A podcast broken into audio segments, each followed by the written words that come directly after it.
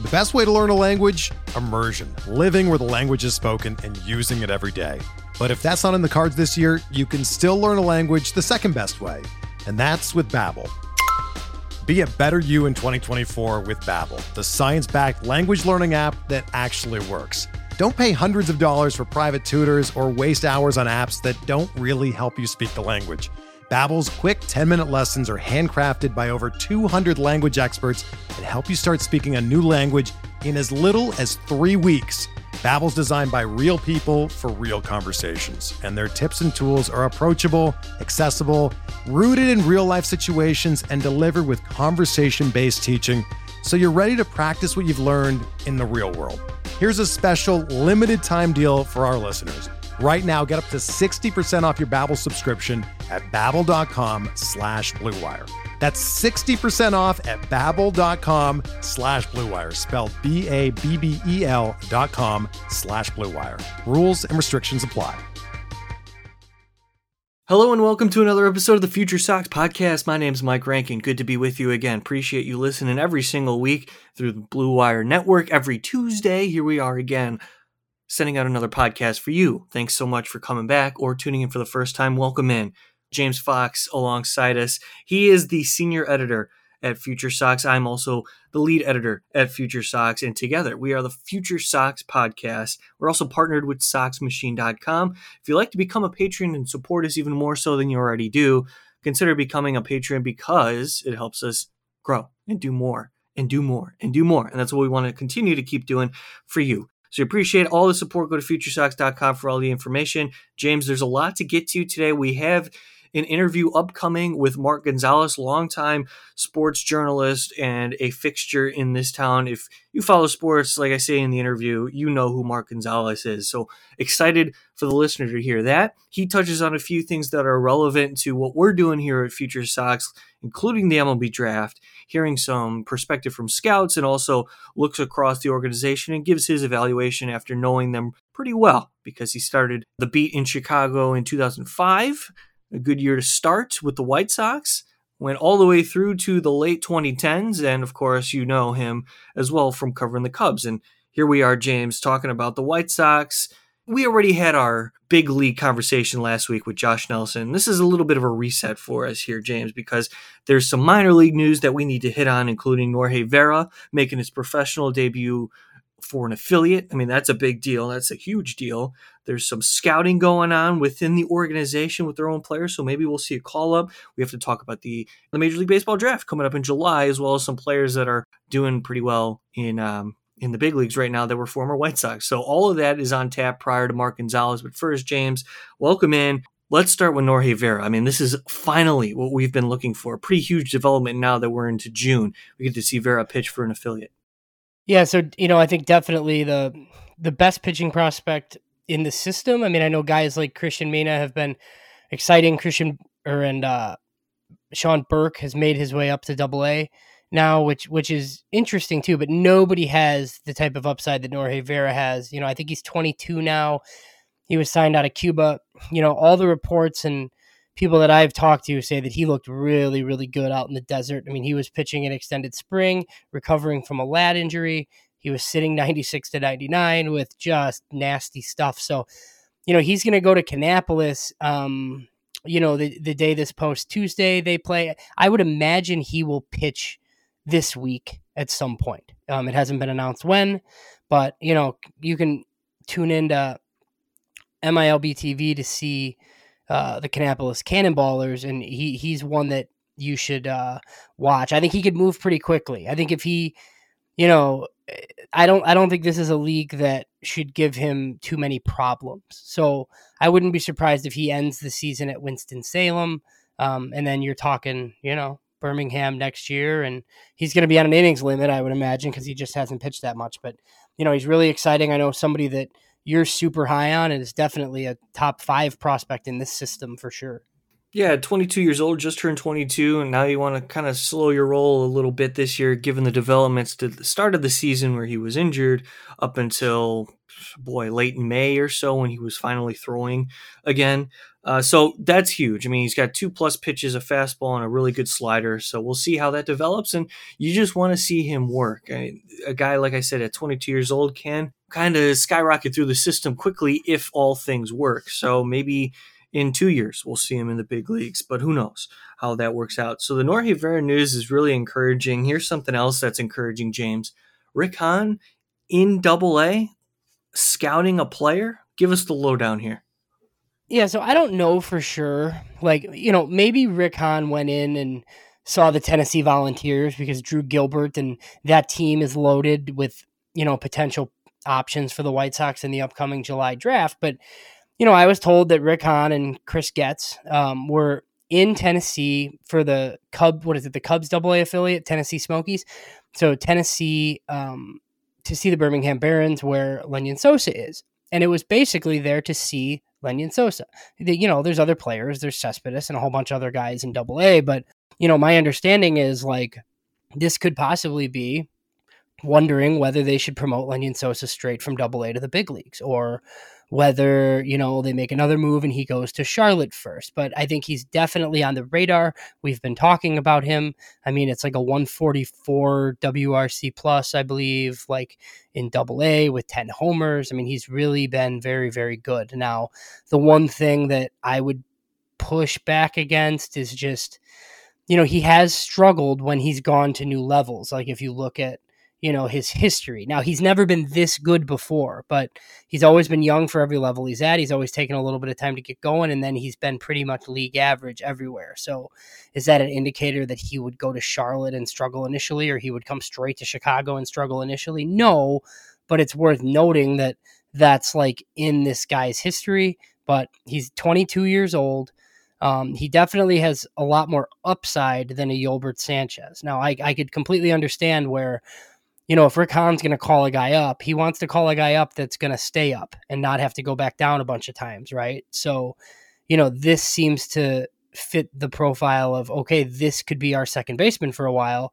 Whereas Yolbert, maybe they see as a utility type, so they're really not as worried about just like getting him to the big leagues as a 25 year old. It's something to monitor for sure because you know they've already made the Dallas Keuchel move. I would imagine Josh Harrison would be the next domino to fall. So, you know, I think we should have clarity over the next month or so. I would think, but you know, it's it's definitely interesting that Hahn was there specifically to see Lenyn Sosa. Yeah, it's absolutely a big deal. We saw the way that the White Sox trusted Romy Gonzalez with some playing time, and they weren't afraid to continue to move him up the system when things were going well for him. And Lenyn Sosa, everything is going well for him. And this isn't just a trend. I mean, it's been pretty consistent this season. And Yolbert Sanchez, that's a great point. He's older. Maybe he can be more consistent as not somebody who you want to give plate appearances to every single day. Uh, but the fact that the White Sox are interested, it's even maybe a move to look for next year to say, you know, Mendick and Leury and Tim Anderson right now are doing the job. But realistically, how are we going to fill second base moving forward for multiple seasons? Maybe Lenyn Sosa's that guy. So let's just uh, let's stay optimistic here, and hopefully that's the case. James, this is the moment we've all been waiting for the Arizona Complex League and the Dominican Summer League start. What do you got? Who are we looking for? And is the Arizona Complex League is that is that going to be worth a follow this year?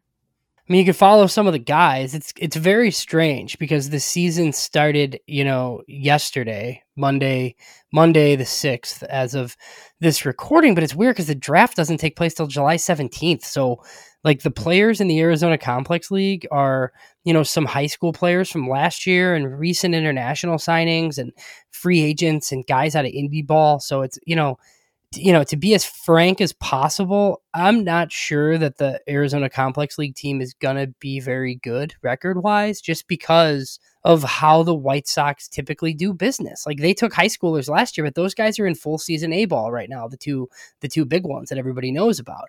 And in the international market, they've been signing so many like older Cuban types that those guys are at full season affiliates too.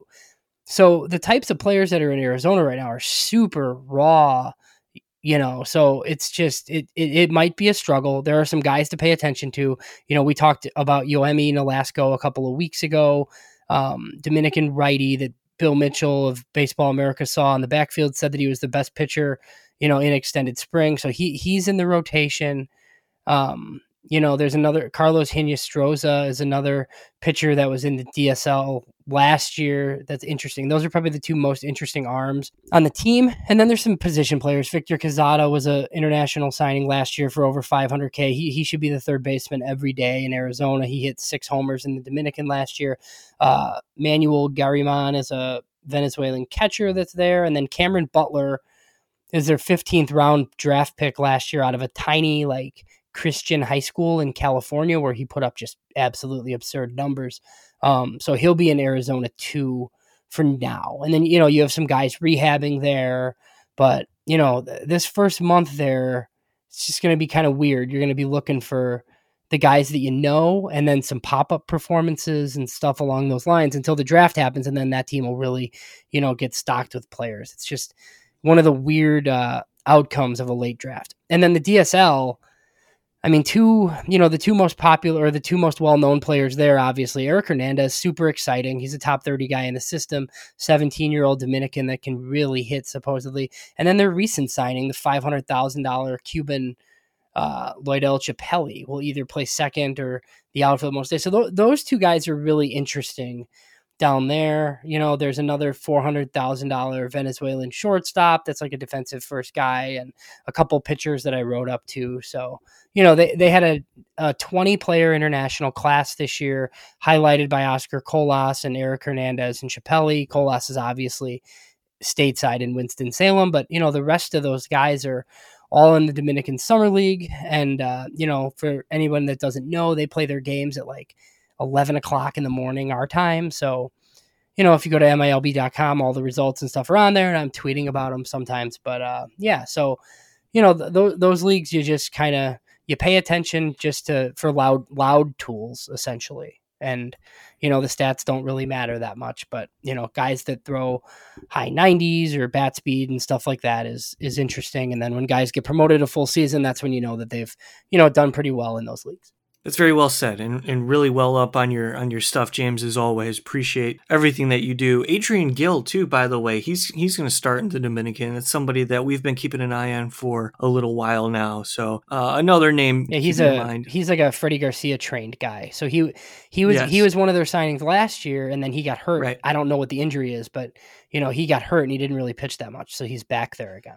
So it's good to see him, the right-hander, getting some work in this year. We'll see. And then two, what you got with the MLB draft. I mean, that's another point that's rather interesting. Is those draft picks go right to short season, and likely a lot of them will be spending a brief period in Arizona, unless they're advanced college players where they can handle maybe an affiliate like Kannapolis or something. But typically, these draft picks upcoming because the draft is July 17th this year and the White Sox picked 26th. So there's been mocks. I know you and Josh put out a mock draft over at Sox Machine, but there are some names linked already to the White Sox that you're really excited about, as well as our guy Josh Nelson.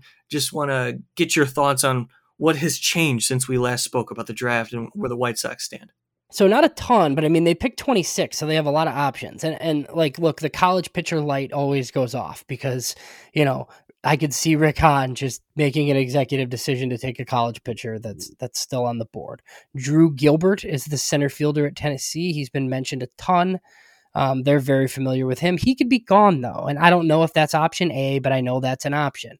For me, I would prefer they do the same thing they did last year and just load up with two prep bats at the beginning, preferably two prep left-handed bats to add to the system.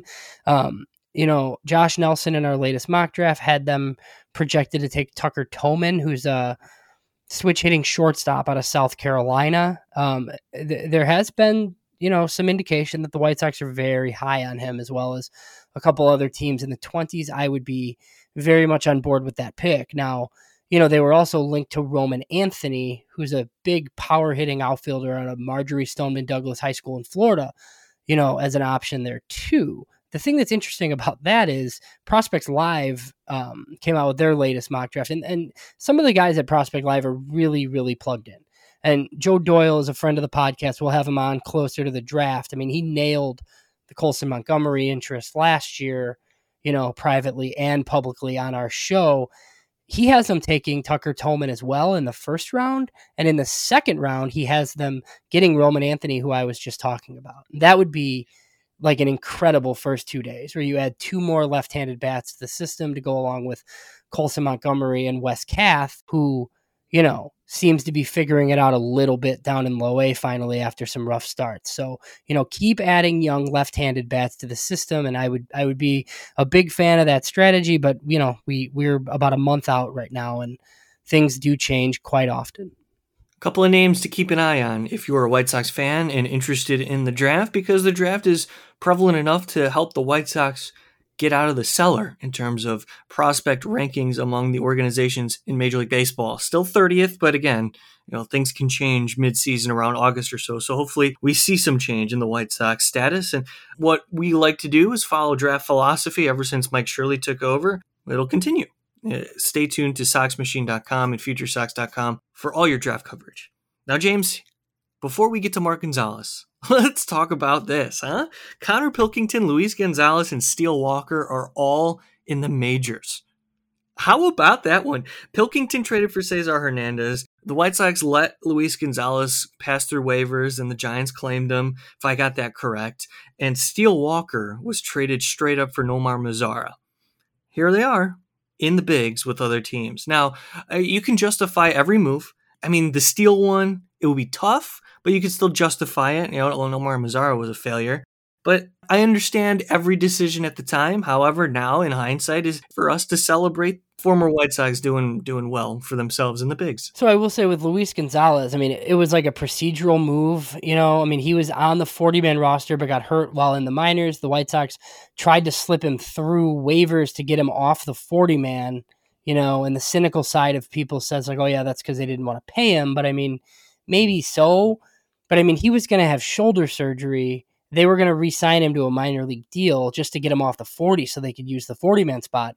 The San Francisco Giants are 29th out of 30th in the claiming order, and they claimed him because I think Farhan Zaidi might run the best front office in baseball right now. But, you know, some swing changes, and he, he'd always had some hitability. And, you know, I don't think he's this guy, but he's definitely a big leaguer. He's you know, rookie of the month or rookie of the week or something with the Giants. So that's a pretty interesting one. Connor Pilkington needed to be added to the 40 man. I just think the Sox just didn't see him as a future member of their rotation and they traded him for Cesar Hernandez in season. That's a deal I'd make 100 out of 100 times. Didn't work out with Cesar Hernandez. You know, Pilkington went to the Cleveland Guardians and they, you know, turned anybody into a starting pitcher. So, you know, that's that's an okay trade, I think. And then let's still Steele Walker Nomar Mazara trade, not very good, obviously, you know. And at the time, Steele Walker was like already 22 or 23 in high A, and he couldn't hit lefties in high A. So, you know, congrats to all these players. Congrats to, you know, Nick Hostetler, who's, I think, taken some abuse. And we're going to talk to Mark Gonzalez a little bit about that and whether there was like an organizational mandate to add some developed college players into that system. But I mean, look, if you look back into Hostetler's four drafts, they might lack a little bit of upside, but I think there's going to end up being a lot of big leaguers from those drafts. Like, so, you know, you take that many college players, you don't get stars all the time, but, you know, you have guys that can make a 26 man, and here's three more of them in the majors uh, right here, not helping the White Sox, though, obviously. Yeah, I mean, the the Steele Walker example is, is just the way baseball works. I mean, last year it looked like his career numbers, you know, considering where he was, uh, suggested that he would be a minor league filler or at the very, very best, uh, back end of the roster type player for a big league club. But congratulations to Steele Walker because he's definitely earned it. He's done a great job uh, with the Rangers this year, so he earned it. Absolutely earned it. If you look at his numbers, they've they've been much improved, and that's not what the White Sox were seeing. And again, we we get it too. Like we were trying to justify the moves, and in hindsight, the Nomar Mazara just just bad, just so bad. Uh, but when, when it comes to the depth in the outfield, the White Sox had sort of a logjam because at the time, Micker Adolfo, Blake Rutherford were still uh, pretty well considered. Obviously, Luis Robert, we don't have to go down the list, but Adam Engel too were a part of things. And uh, good times, good times, James. All right, so let's move on now to Mark Gonzalez. I mean, that was uh, James. This is a lot of fun. I'm really looking forward to this interview, and I'm glad that you were able to land Gonzalez because I mean, this is this is one of the best. He is. He's one of the best in the business. You know, I said it on Twitter. I think it's, uh, I think it's a shame that he's not employed somewhere full time, like as a beat writer covering baseball in this town, because he's one of the best ones. Uh, I know how the industry works. I, you know, I know some of the layoffs and some of the things that have happened, and you know, I'm not here to take somebody else's job away. But I mean, Mark Gonzalez is pretty much as good as it gets, and him doing freelance work uh, seems kind of kind of insane to me. But he was he was nice enough to join us, and uh, you know, the conversation will be really good. We're going to take a break when we come back. Mark Gonzalez, formerly of the Tribune as well as the Daily Herald. If you are a patron to Sox Machine, you won't get any ads, so stay right here. But for the others, we'll be back. The best way to learn a language? Immersion. Living where the language is spoken and using it every day. But if that's not in the cards this year, you can still learn a language the second best way, and that's with Babbel. Be a better you in 2024 with Babbel, the science-backed language learning app that actually works. Don't pay hundreds of dollars for private tutors or waste hours on apps that don't really help you speak the language. Babbel's quick 10-minute lessons are handcrafted by over 200 language experts and help you start speaking a new language in as little as 3 weeks. Babbel's designed by real people for real conversations, and their tips and tools are approachable, accessible, rooted in real-life situations and delivered with conversation-based teaching so you're ready to practice what you've learned in the real world. Here's a special limited time deal for our listeners. Right now, get up to 60% off your Babbel subscription at babbel.com slash bluewire. That's 60% off at babbel.com slash bluewire, spelled B-A-B-B-E-L dot com slash bluewire. Rules and restrictions apply. It is our delight to welcome on Mark Gonzalez, formerly of the Chicago Tribune and also spent time with the Daily Herald. If you're a fan of Chicago sports, you are familiar with the name Mark Gonzalez. He's been a part of this city's heart and soul, covering the White Sox and Cubs for over a decade, two decades now. And Mark, it's a pleasure to have you on the Future Sox podcast. We're really looking forward to this conversation. Thanks for having me on. I enjoy your work. Well, that means a lot to us. Uh, let's start at the beginning, where it started, what you learned, what were some of the experiences that molded you as a journalist in this city? Well, I was very lucky. I actually grew up in the Bay Area, uh, covering high schools, and uh, talk about a small world. One of the guys I covered, or I covered his last football game, and I do remind him of it on occasion, is Kenny Williams, who was a, a terrific two sport athlete at Mount Pleasant High School in San Jose, California. And remember his last football game, their quarterback was ineligible for the playoffs, and it came down to a two point conversion attempt, and they ran uh, Kenny on a jet sweep, and I was standing right on the sidelines when he got hit and stopped short of the goal lines.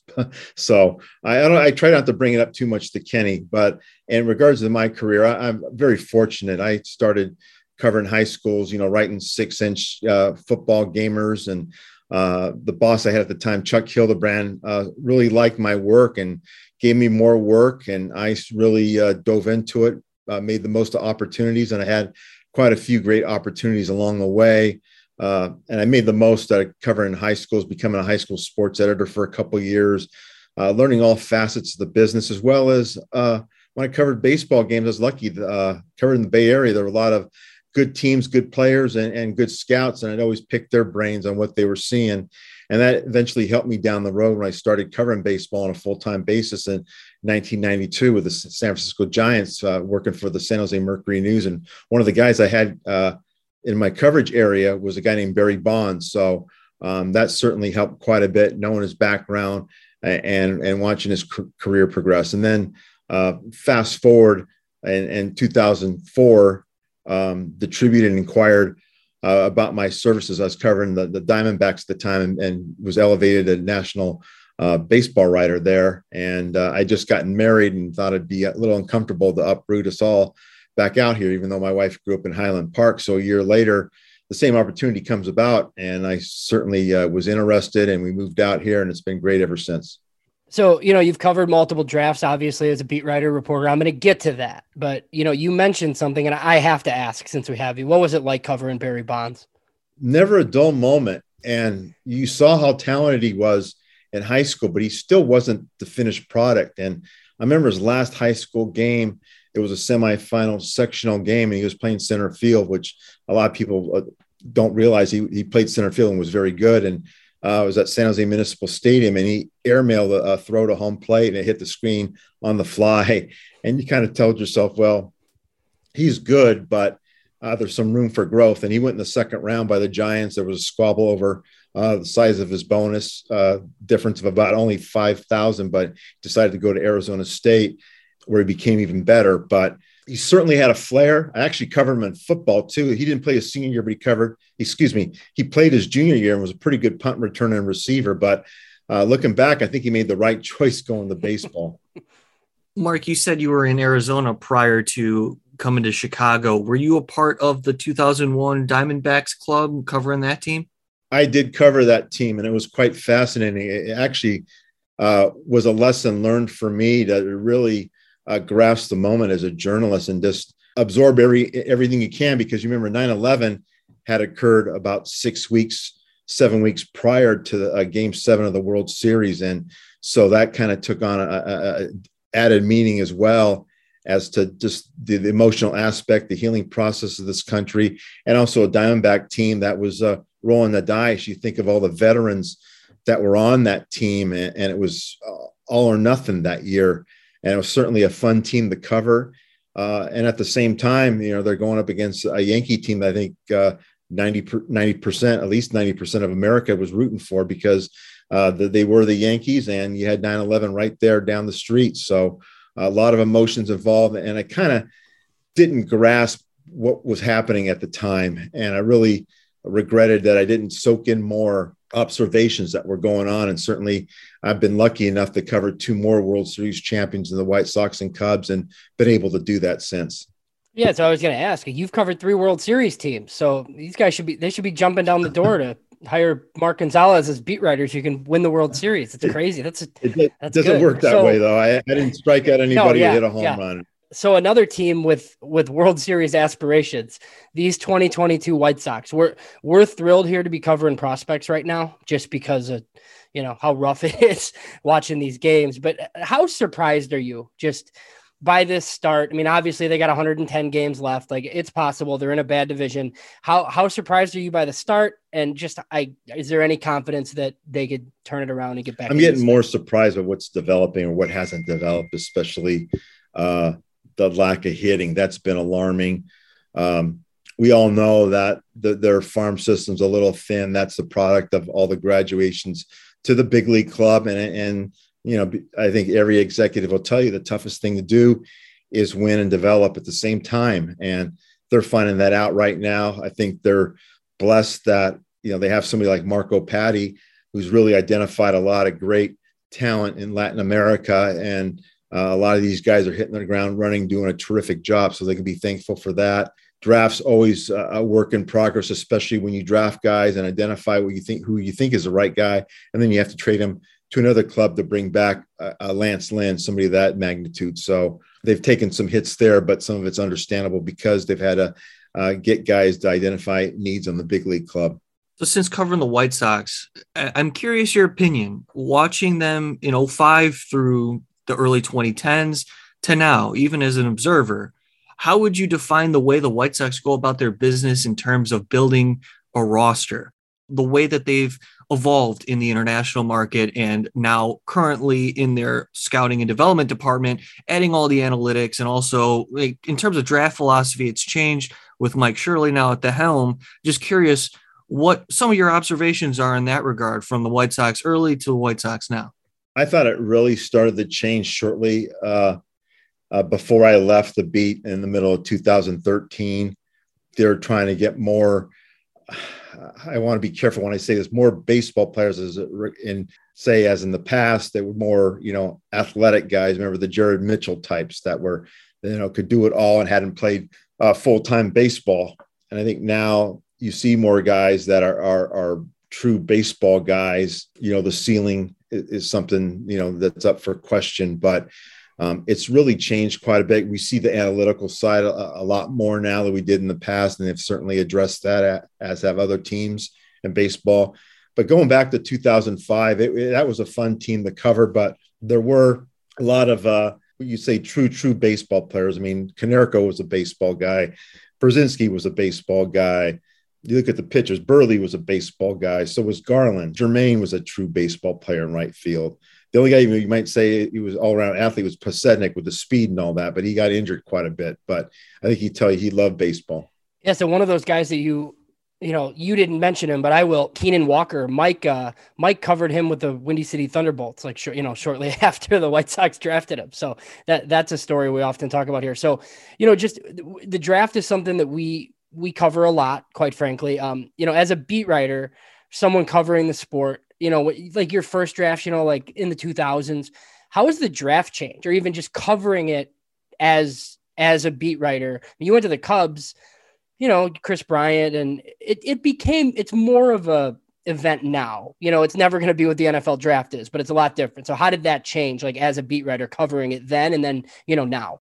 I think the way the way it is now, especially with the slotting system, changes the landscape quite a bit and has. And some scouting directors I've talked to become very frustrated by the slotting system because it gives they feel uh, uh, an advantage to the teams that don't invest on those high risks like they used to. So it kind of frustrates them quite a bit. But I, I've always been in the feeling, and, and it's probably goes against the trend of a lot of people's thinking that I think you should connect on the first round pick. There's so many good players in the country that you should be able to identify that guy who gets to the major leagues and helps you in some some form. Now, granted, some guys have injuries and, and you can't forecast those in most cases unless he's got a mechanical flaw. But I really do believe you should be able to connect on that first round pick. Now, after that, a lot of things come into play. But I think there's just so many good players in the nation that you should be able to identify the right guy. What do you remember from covering the Chris Sale draft. I mean, obviously, you know, coming into that draft, you know, he was seen as, you know, not the 13th overall pick. He was kind of a top five guy and whatever. There were the issues about money and the way he throws or whatever. But then he fell to 13 and signed for slot and he was right up here. So what are your, uh, what do you remember about that night and just, I guess, covering when they took him? I was stunned that he kept slipping and slipping and slipping. And then I thought, well, he's right there for the White Sox. And I, I compliment the organization and his representatives because um, where he went uh, was somewhat alarming, but there's always a feeling if you're good enough, you'll make the majors and, and make up that money right away. And he probably made up what he lost in, in, money where he was supposed to be projected in a hurry. He made that that money right away because he was on the big league roster for almost two months. So you you prorate that that rookie salary and add it to his bonus. He's about right there where he should have got in the first place. So big big kudos to the the Sox organization and to his representatives for seeing that and getting a deal done. Well, now it seems like you know that obviously happens, right? Like we we cover a draft and the White Sox give Jared Kelley three million dollars in the second round. That's one of these things that's kind of arranged ahead of time, and they push him to that spot. It doesn't seem like that happened with Chris Sale. He just like kind of started falling, and they capitalized, which made it a little bit different. And obviously, they put him on the big league roster. You can't do that anymore. That was a big part of it. So then I think your last draft on the White Sox beat was uh Tim Anderson. And, you know, we kind of talked similarly earlier, like they did. They had a propensity early on for taking athletes. And Kenny Williams, uh, you know, I'm just going to say it like he liked athletes, and Jerry Reinsdorf didn't like spending money on the draft. And that's how you end up with the Keenan Walkers of the world. So I think when Tim Anderson's drafted out of a community college in Mississippi, it's like, oh, here we go again. But this one uh, turned out quite differently, obviously. Yeah. But before we talk about Tim, I want to point out, too, that remember, they always went the safe route too with college pitchers. I mean, two guys that come to mind are uh, Lance Broadway and Kyle McCulloch. So, you know, you get what you pay for in some regards if you're going to go that safe college pitcher route. Now, in regards to Tim, you know, the the negative stuff on him was regards to his fielding. And, and a lot of people thought, well, he's a terrific athlete, but we're not sure about shortstop. And Tim, to his credit, really quelled those questions right away with his fielding and throwing. And I give the guy a lot of credit because I just remember there was an avalanche of criticism and skepticism over his fielding abilities, and he he addressed those right away. So tip of the cap to him and and Sox development for taking care of that right away.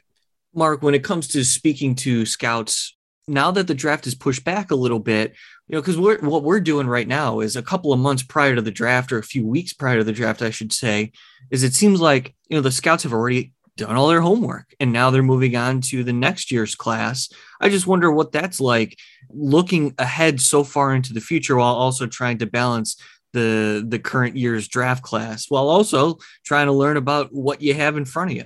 It's funny you say that because um, I was in the Bay Area a couple weeks ago for a wedding and, and stopped by um, Stanford to see a couple of guys as well as um, the son of a friend who plays for USC. And I ran into a scout. Let's just say he works for an American League Central club. I won't say which team. And uh, we started talking players. And then he said, Well, I might go across the street and watch this kid, Henry Bolte from Palo Alto High, play because they're playing about an hour later. And quite frankly, you can cross one street and get to Palo Alto High from Stanford. That's how close it is.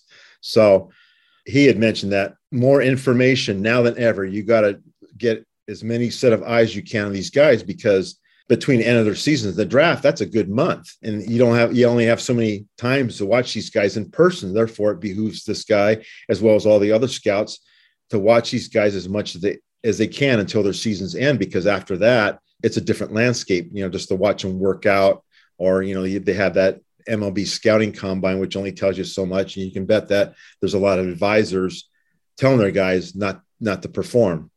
So, so they don't hurt their draft stock. So it's very important now, especially with these, the NCAA tournaments starting that these teams get as many uh, looks as they can on these guys uh, prior to the draft, which isn't going to happen for another what five six weeks so it's a different landscape i'll tell you that so you know you were you were still you were on the Cubs beat at the time when the you know the White Sox switched over from Nick Hostetler to to Mike Shirley. You know they they didn't hire Mike Shirley right away. They interviewed some people and then ended up going internally. But Nick Hostetler oversaw four drafts um, during the rebuild, and you know whether it was an organizational mandate or not, you know they did kind of they go they went super college heavy in those drafts and you know, part of me understands like you want to get a bunch of baseball players in your system and insulate your system and get, but you know, they've had a lot of contributors from those years, but it kind of lacks upside. So I guess what are your thoughts in hindsight? And you weren't covering the team, but what, you know, what did you think at the time, if you remember?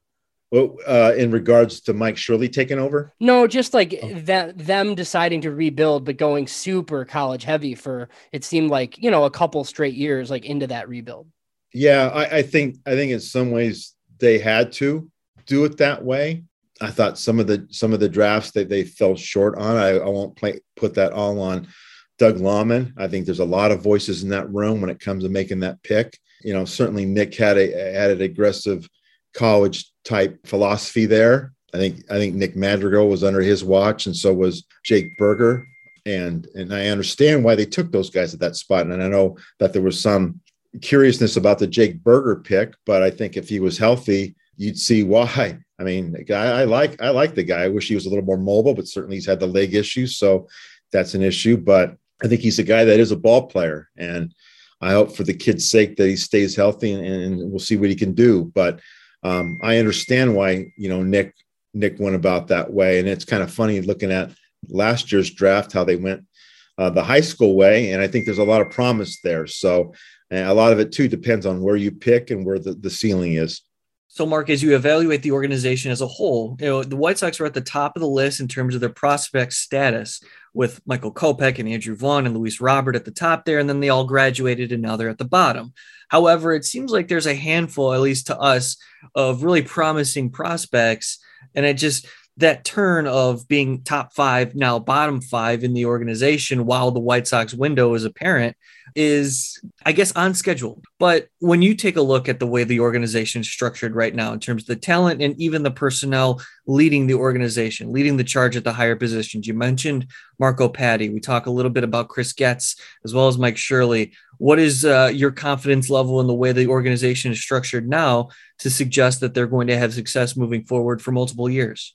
Uh, it's a good question because I think th- there there are signs where they might have success, but I think a big thing is depth right now. And I think it was James Fegan of the Athletic wrote a story, or maybe it was I'm sorry, it was uh, uh another blogger, Jim Margalus, had talked about if you're relying on Danny Mendick and upset he's not hitting, that's certainly not a, a good thing. And I and I understand that it kind of speaks to depth and quality depth. Certainly Mendick's a versatile guy, but certainly want to, uh, you know, you wish you had prospects at every position that have to wait before they get called up. That's that's usually the way a perfect scenario. That's the way it goes. They don't have that right now because of uh, the graduations and and some injuries and such. So that's kind of setting them back. But I do think there is some promise. I think right now there's kind of a gulf uh, between the big league club talent and and down in the minors. It's kind of patchy right now I, I think in, in, at sometime soon uh, they'll be able to fill it, but you know they got to win now. Well, let's let's face it. We talk about the Kopechs and Vaughns and Roberts and, and Jimenez, but um, that pitching staff, you know, the the starters, a couple of starters, uh, you know, they have some age on them, and they're going to need guys to step in because you're. It's not 100 percent sure that uh, Giolito's going to re-sign with him. I think the expectation is he will, but nothing's guaranteed until he signs. So that's one area uh, you got to have some ins- fallback insurance to have right there, as, as, well as some parts of the infield as well. So I think the hope and expectation is that some of these guys, like the Colson Montgomerys and Wes Kath, will will continue to develop. I, I I kind of like that draft quite a bit, especially with those two guys, high school guys with with, with great talent and, and plenty of upside still there. So we'll have to wait and see. But I, I think there's a little bit of a, a, a, patchy patchy work that needs to be filled up at the top. So what were you know when Major League Baseball kind of took over, they went to the 20 round draft. Like you know, I 40 was too many. The, the debate is whether 20 is enough, obviously, and then you know just the the reduction of the minor leagues. What were your thoughts on that when they did it, and then you know has that changed at all? Like since you've seen it, I guess over the last year and a half. Absolutely hate it. I hated it when they they cut it down to I know COVID cut it down to five rounds, but I, I still think 20 is not enough. I really wish there was one more layer of minor leagues. You just never know when that guy might pop. And I know the odds are long, but I think 30 would have been would have been fair. Uh, for one thing, you wouldn't see uh, the Sox draft some of their kids uh, of, of, employees. That that that got eliminated by, by cutting it to 20 rounds. But I do think that it hurts everybody, not just the Sox in regards to that. And I think 30 rounds is fair enough because you have some guys that are that are obviously filling guys that have no chance of making the majors, but there's always that guy that might need a little more seasoning and, maybe he's not the greatest student and, and, and he majors in baseball. So why not expand to 30 rounds where he can devote all his time to, to uh, baseball and, and not waste some of his time in the classroom when you know he's not a student. Yeah, I mean, one of the biggest issues, and you know, we cover the teams last year. I don't know how much you paid attention, but like the Kannapolis team in low A, I mean, the Sox sent a bunch of young guys there that have no business playing in A ball, but there's nowhere else to send them because, you know, your your short season rookie was was eliminated in Great Fall, so it's either short season Arizona or Kannapolis, which is a, a huge step. I mean, it used to be Double A was you know the big indicator lately it's been it's been low A because there's guys that just don't belong there and it's sink or swim time and a lot of guys sink. And I think it's made by decision makers who don't realize the maturity rate of players or how much time is needed to really have a fair chance at each level. You know, I, I always remember there was an old saying: it takes what a thousand at bats for a guy to have any chance of being ready for the majors. But the bigger issue is down in those lower levels where they're away from home for the first time uh, especially the guys in warm weather got to play in cold weather for the first time. There's a lot of a lot of factors involved in that, and and they weren't considered when they made these decisions. And they also hurt the small communities, which I think is the biggest blow, because I think a lot of these small communities look forward to having baseball in their towns, having a, having kids they can host. I mean, that's that's gone by the wayside because of COVID, but it was really something for the town to rally around during the summer months. Mark, I, I got a couple more for you. I really appreciate your time. You've been very generous. What was it like working with the White Sox front office? Just some of the personalities and Kenny Williams and Rick Hahn while you were there. I enjoyed it. I mean, certainly you bump heads now now and then, you know, looking looking for for more answers than what they're just giving you. But you know, I've I think I've had a healthy relationship with Kenny Williams, just knowing him the way I do. Um, we can tell each other what we think of, of each other's opinions sometimes and, and move on, not take it personally. Rick's pretty direct, straightforward. Uh, uh, he's he's got a fascinating background uh, with his law work and then uh, working in an agency briefly. But I think he understands the structure of baseball from all all facets, so that helps quite a bit. What was an experience that just has never left your thoughts or your memories covering that ball club? I think it was like shortly after the World Series, and Kenny Williams was talking uh, to us about what it meant for a lot of employees and their parents and grandparents. And, and Kenny was talking about his secretary and how she went to her father's grave and put a White Sox banner on his grave as to like, hey, we did it. uh, we're champions and, and, you're champion, Dad. And that was kind of the the theme that has always stuck with me to this time. Just how it meant for generations, and especially uh, then. You know, I, I, can understand why a, lot of White Sox fans are tired of the, hearing about the Cubs, and I think that was the, the moment where Cub fans could say, "Hey, we don't care what happens on the North Side. Um, this is our time," and and it really really stood out that um, White Sox community could really rally and enjoy the moment and, and not care about anything else in the world. Mark, thanks so much for sharing all your insight. Any advice for young journalists out there these days? Soak up as much information as you can, learn a second language, uh, polish it up very well. Oh, one more one more thing I want to mention about the farm system is um, uh, we've seen some guys get paid over slot, and, and one guy I'm curious about is, is Dalquist because um, he's off to a rough start. Paid a lot of money uh, to get him out of his commitment to Arizona. That's one guy to keep an eye on because uh, they can't afford too many slip ups like that right now.